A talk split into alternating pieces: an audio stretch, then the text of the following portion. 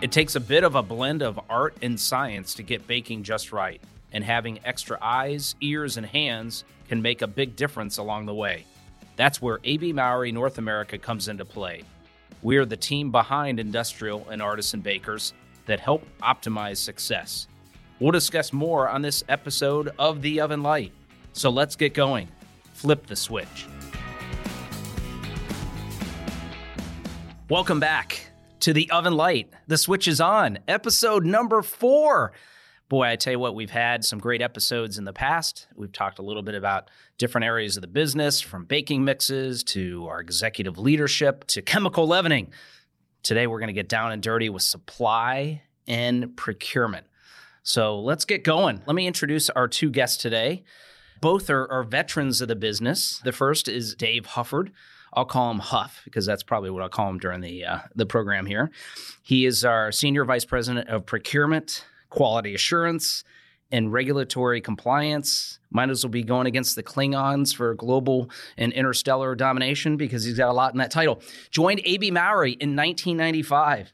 And you have to disprove if I'm getting anything wrong here, Dave. Nestle Purina, Boeing experience, has an MBA from SLU, undergraduate from Missouri State. And the reason I like him a lot is he's a high school basketball legend. And from what I understand from Clayton High School, he is one of the top three alums of this really renowned high school in town. Scott Foley, actor from Felicity and the Unit, and Louise Post, lead singer of the rock band Veruca Salt, one of the greatest rock names of all time. Okay, so that's our first guest. Our second guest is going to be Trey Pope. He is our VP of baking, ingredient manufacturing, regional planning, and logistics. Boy, I tell you what, we like those long titles, guys. 11 years at AB Mauri, was actually a plant manager of ours at a time in Greenville, Texas. Spent some time at Sara Lee, not baking, but engineering, whatever that is. He was also a project engineer at Anheuser-Busch, and actually we crossed paths for six years but never shared a beer until we started working together here. Also has a Bachelor of Science from the University of Arkansas and an MBA from Webster University. And it's only official because this guy is a real Boy Scout, an Eagle Scout, does that activity with his son. And I mean, he is the true AB Mauri Boy Scout here in St. Louis. So, Dave, Trey, welcome. Thank you. Thank you. All right, so let's get into it a little bit. We're going to warm it up. We call them rapid fire questions. So, Dave, I'm going to start with you. Real easy. You walk right. into a bakery what are you buying first? I'm going indulgent. I'm getting a donut. And what kind of donut would that be? Yeast or chemical leavening, baking powder, cake donut? Chemical leavening. So is it's there the worst you can get? Bacon, maple, strange donut type thing. Okay, I got you. That's yeah, a good one. There's a strange donut in Kirkwood. Yeah, he's got to stay local in Kirkwood. I like that. Since you're a basketball fan, what is your favorite spot on the floor to take a shot? About two feet out, if nobody's around me. Was that a layup question or what? yeah, exactly. Just to keep things honest. I was like last man on that basketball team. So, well, here's the thing. He, he says he was last man, but he was the only man. He invited me to play basketball once with his pickup group. We get out in the middle of the court, and he goes, "Hey, look up in the rafters. There's only one guy here on the floor who actually has his name on a banner." and it was Dave Hufford. So, and then also, since you're a baseball guy, baseball's back in session now. Who's your favorite Cardinals player of all time? Bob Gibson, Lou Brock. I got two legends, legends yes. of the game. All right, Trey, we're gonna come back to you. So, let's say you walk into a mm. bakery. What's the first thing that catches your eye? Chocolate filled croissant is my thing of choice. So, very done European. well, flaky, yeah. right dough. Absolutely. A lot of butter in there. Absolutely. That's good it's stuff. Only way it's good. Okay. Let's talk about since we have a little shared history in beer What's your favorite beer style? Pure drinking as a lager, but good old IPA, not real happy. And then Chimay, if I'm going to be indulgent, Belgian. So, by excellent. the way, we're not sponsored by anybody, but we're open to it, Chimay. well, I notice you don't provide when you ask these questions. No, now, I, I'm looking for one. Boy, Huff, this is in tough. I thought he'd say I like them all, but all right, let's switch to music since Trey and I have seen a couple mm-hmm. concerts together. Favorite album? It could be the art or it could be the actual band that you enjoy. I don't know about albums, but my favorite artist is Breaking Benjamin, which I've probably seen a hundred times at this point. Maybe not that many, but close. Still, hey, you know what? Whether it's breaking Benjamin or breaking bread, we're going to have a good time today. All right, so Huff, let's get into some of the details. I'm holding milling and baking news, and I see stats like Russia supplies 78% of the world's sunflower oil, or we're talking about propionic acid, which is important for calcium propionate, you know, going up in costs. Give me your lay of the land. What's going on? You know, we had uh, shipping and trucking issues a couple years ago. Then we had this little thing called the pandemic that hopefully is on its way out. And then, you know, here we are with different inflation costs and just the problem of getting materials. What's in your crystal ball here? Well, looking back first, we're going on our third year of incredible difficulties and challenges in the industry overall, but especially from the supply side, which Trey and I live in. But 2020 was all about COVID. 2021 was COVID supply chain. 2022 now is supply chain Ukraine, Russia and each one has its unique set of circumstances and conditions and all the things that impact us as part of the supply chain. But it's about cost, but it's also about supply, where it's the most challenging we've seen just because previous economic crisis, say 2008, it was just about price, which that made it easy. You just had to buy, but you had to buy higher. Now it's about price, it's about lead times, it's about supply, it's about can you even get the product? Can you pass the cost on to your customers? So we are just seeing every day more and more items going up to prices that we just never thought they'd be at. And we're just having to deal with that.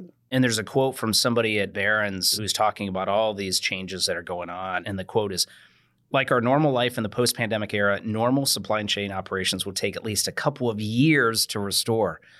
What does that make anybody nervous in the room, or is it just like here we go? It's just got to wait it out and work through it. Trey, what's your impression? Well, as Dave said, I mean, it just keeps evolving. So, you know, from a manufacturing base, we were just trying to keep the plants running at the beginning of the pandemic, trying to keep our employees safe, and we did that very well.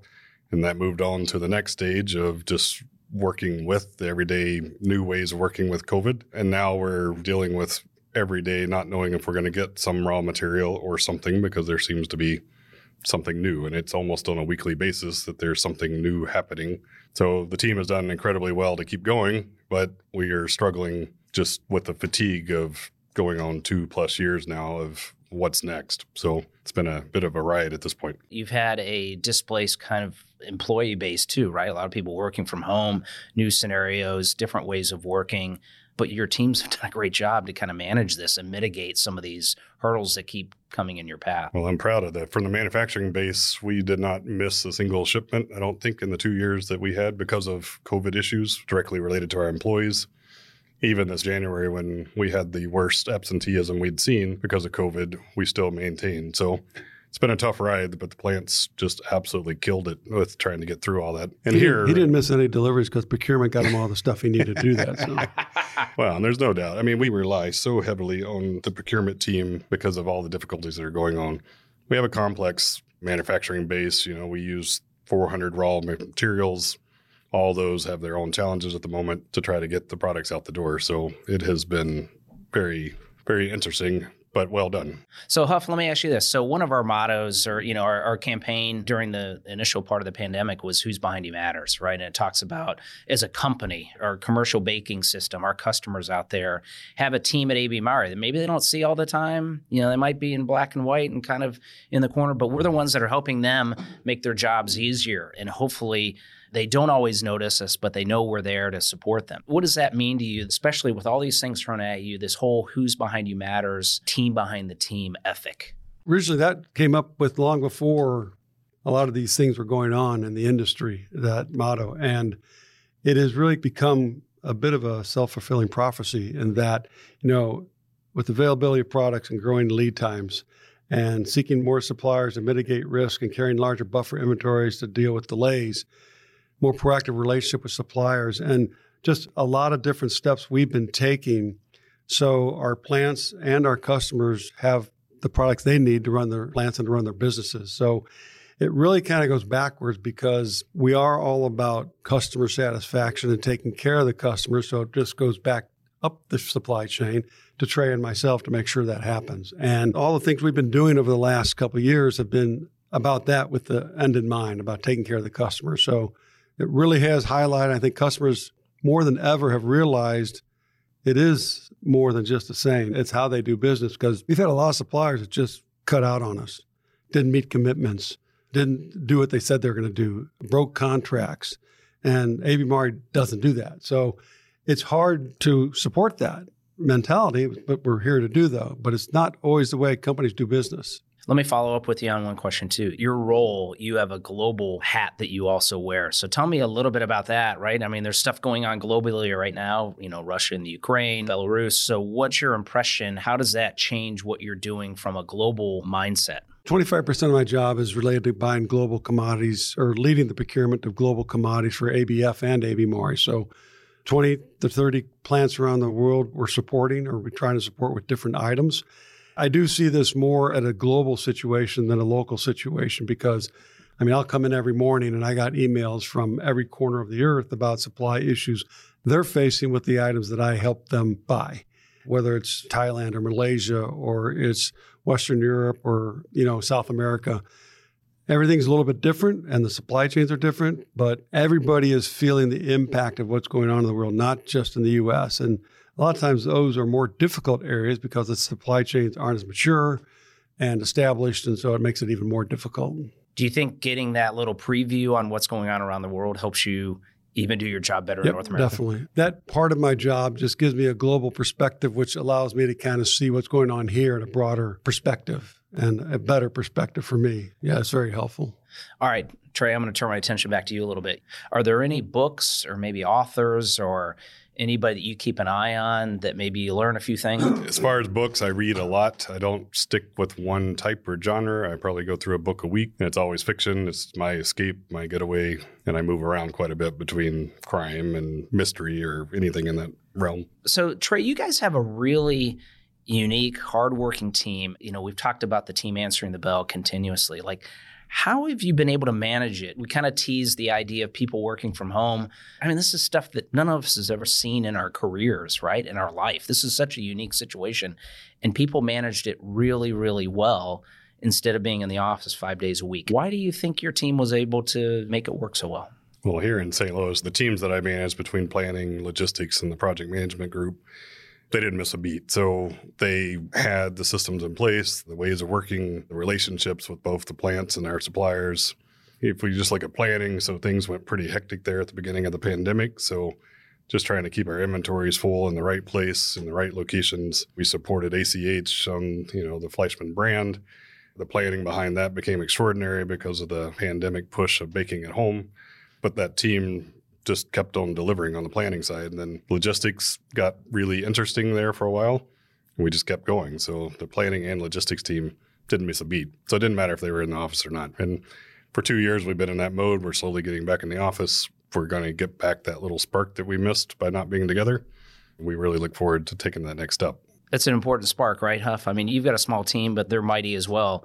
How have you seen your team kind of come out of this? They were really effective working from home as well. Really got used to it, like it a lot. And there's benefits to it, the commute, not having to get ready every morning and all that type of thing. So they save a lot of time in that respect. So slowly getting more and more back into the office. But there is that camaraderie of working together and being together that we don't get when we're separate all the time like we used to be.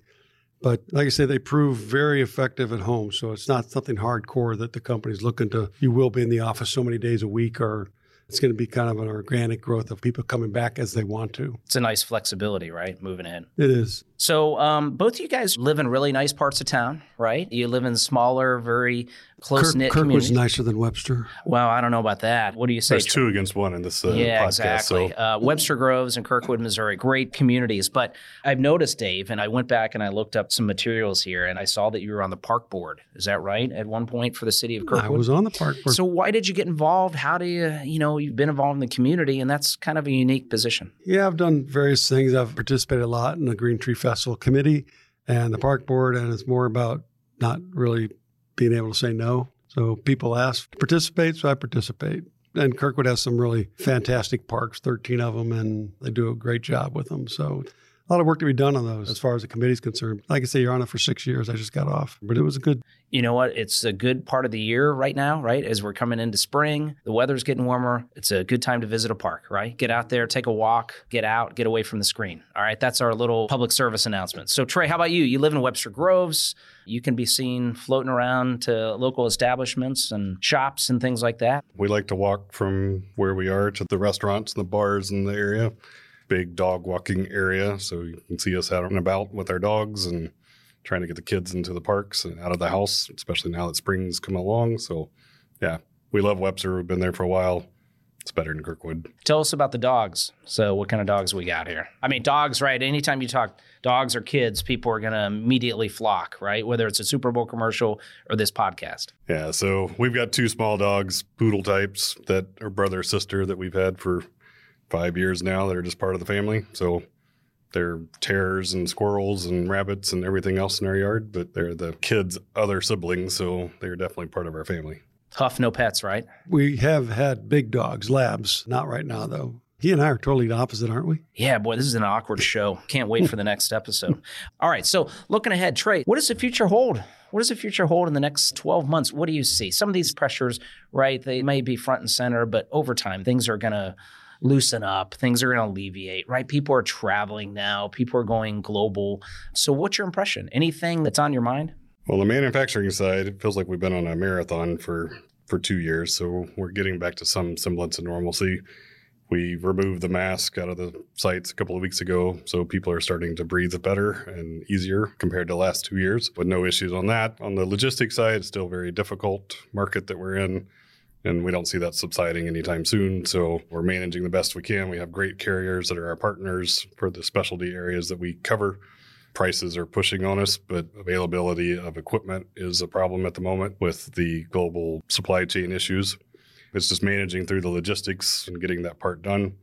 And then on the planning side, we're getting more where we can look forward. So we're not so reactive as we were before. So it's much more looking out over the next 12 to 18 months and where do we really need that focus and not being so crisis oriented that we have been in the last two years we call it BI here, but baking ingredients is the side of the business that the Trey handles, and his alter ego on yeast is a gentleman named John Heilman, and he's got some great yeast plants around the U.S. and Canada. But for you, you've got three core facilities. You've got Cedar Rapids, Iowa, that handles mixes. You've got a lot of the technology and enzymes coming out of Wilsonville, Oregon, and then you've got things we mentioned CalPro as we call it, but calcium propionate and other conditioning tablets and such coming out of Greenville, Texas. So anything we need to know about those facilities or anything that's going to be hot? Is there something new that maybe has your attention? Well, the good thing is this same time last year, we were dealing with two major crises and Greenville with an ice storm that knocked us out for an extended period of time. And then even in Wilsonville, we had an ice storm that was unprecedented that knocked the whole city out. So well, it was a lot bigger than that, right? It wasn't it Houston and Dallas? Everybody was well, fighting it that. Was, Dave was heavily involved in the repercussions of some of our suppliers from that this year has been much more stable. So thankfully, we've gotten through with no major storms this year. As we look forward, the plants are in great condition, great place. We're investing where we need to. Out in Wilsonville, we're putting in a new packaging line as we speak that's starting up this week just to give us uh, stability and long term. There's some expansions we're doing in that site that will be coming online in the next six months. The other two sites, we're just going to maintain, keep them at the high levels that they're performing keep supporting the volumes that we're seeing, which are very good. David, how about you? What do you think is important for commercial bakers, right? Our audience is really industrial as well as artisan bakers out there. You know, some get service through distributors and such, but what's kind of a good core message? What should they take away from the AB Mauri team, especially the procurement side of the business? I think that the core values of AB Mauri, which I really try and work with my team on, you know, basically customer centric, collaborative, accountable, ambitious, proactive, innovative those are the six guiding lights for us, if you will. And I think that's what we try and deliver to our customers, which are the plants and sales and a lot of internal customers that we have. I think that's what AB Mauri delivers to our customers, the bakers. And it's really just being a reliable, innovative company that does what they say they're going to do. And we're very good at that. So I think that's the most important thing, even in the most difficult times we've ever seen the last two plus years, which will continue through 2022 And I don't see things really settling out much until well into 2023, if not beyond. So it's going to be a long ride here to get through all of this if nothing else happens. But I just think that's what we really focus on is, again, the end customer. What do they need? And what do we need to make that happen every single day? Awesome. Any final parting shots here? Anything that you got to get off your mind Well, before we? His music is bad. His small dog idea is bad. Webster's bad. I don't. Wow. Why'd you put us together? Well, I don't can tell you this: we're never going to have you two on together at the same I'm time. moving So- offices, Dave. We're gonna we're gonna expand out. you can tell there's a lot of love in the room. No, but in all seriousness, these guys do enjoy each other's company. At least they tell me that. But enjoyed having you both on the program. We've got some great episodes ahead. And for those at home, we would love to have your emails. If you got questions for Dave or Trey at any point, send us an email. And actually, Trisha and I will get it here in the office, the oven light at abmauri.com. So if you've got something that maybe you just have to get answered, we're here to help. So if you're listening at home or you're listening on the road or listening in the office, don't tell your boss. We appreciate listening to the Oven Light. And for now, the switch is off. Have a good rest of your day. We hope you've enjoyed this episode of The Oven Light. Until next time, when we discuss more about the wonderful world of baking technology, trends, and more, the switch is officially off. Goodbye for now. See you next time.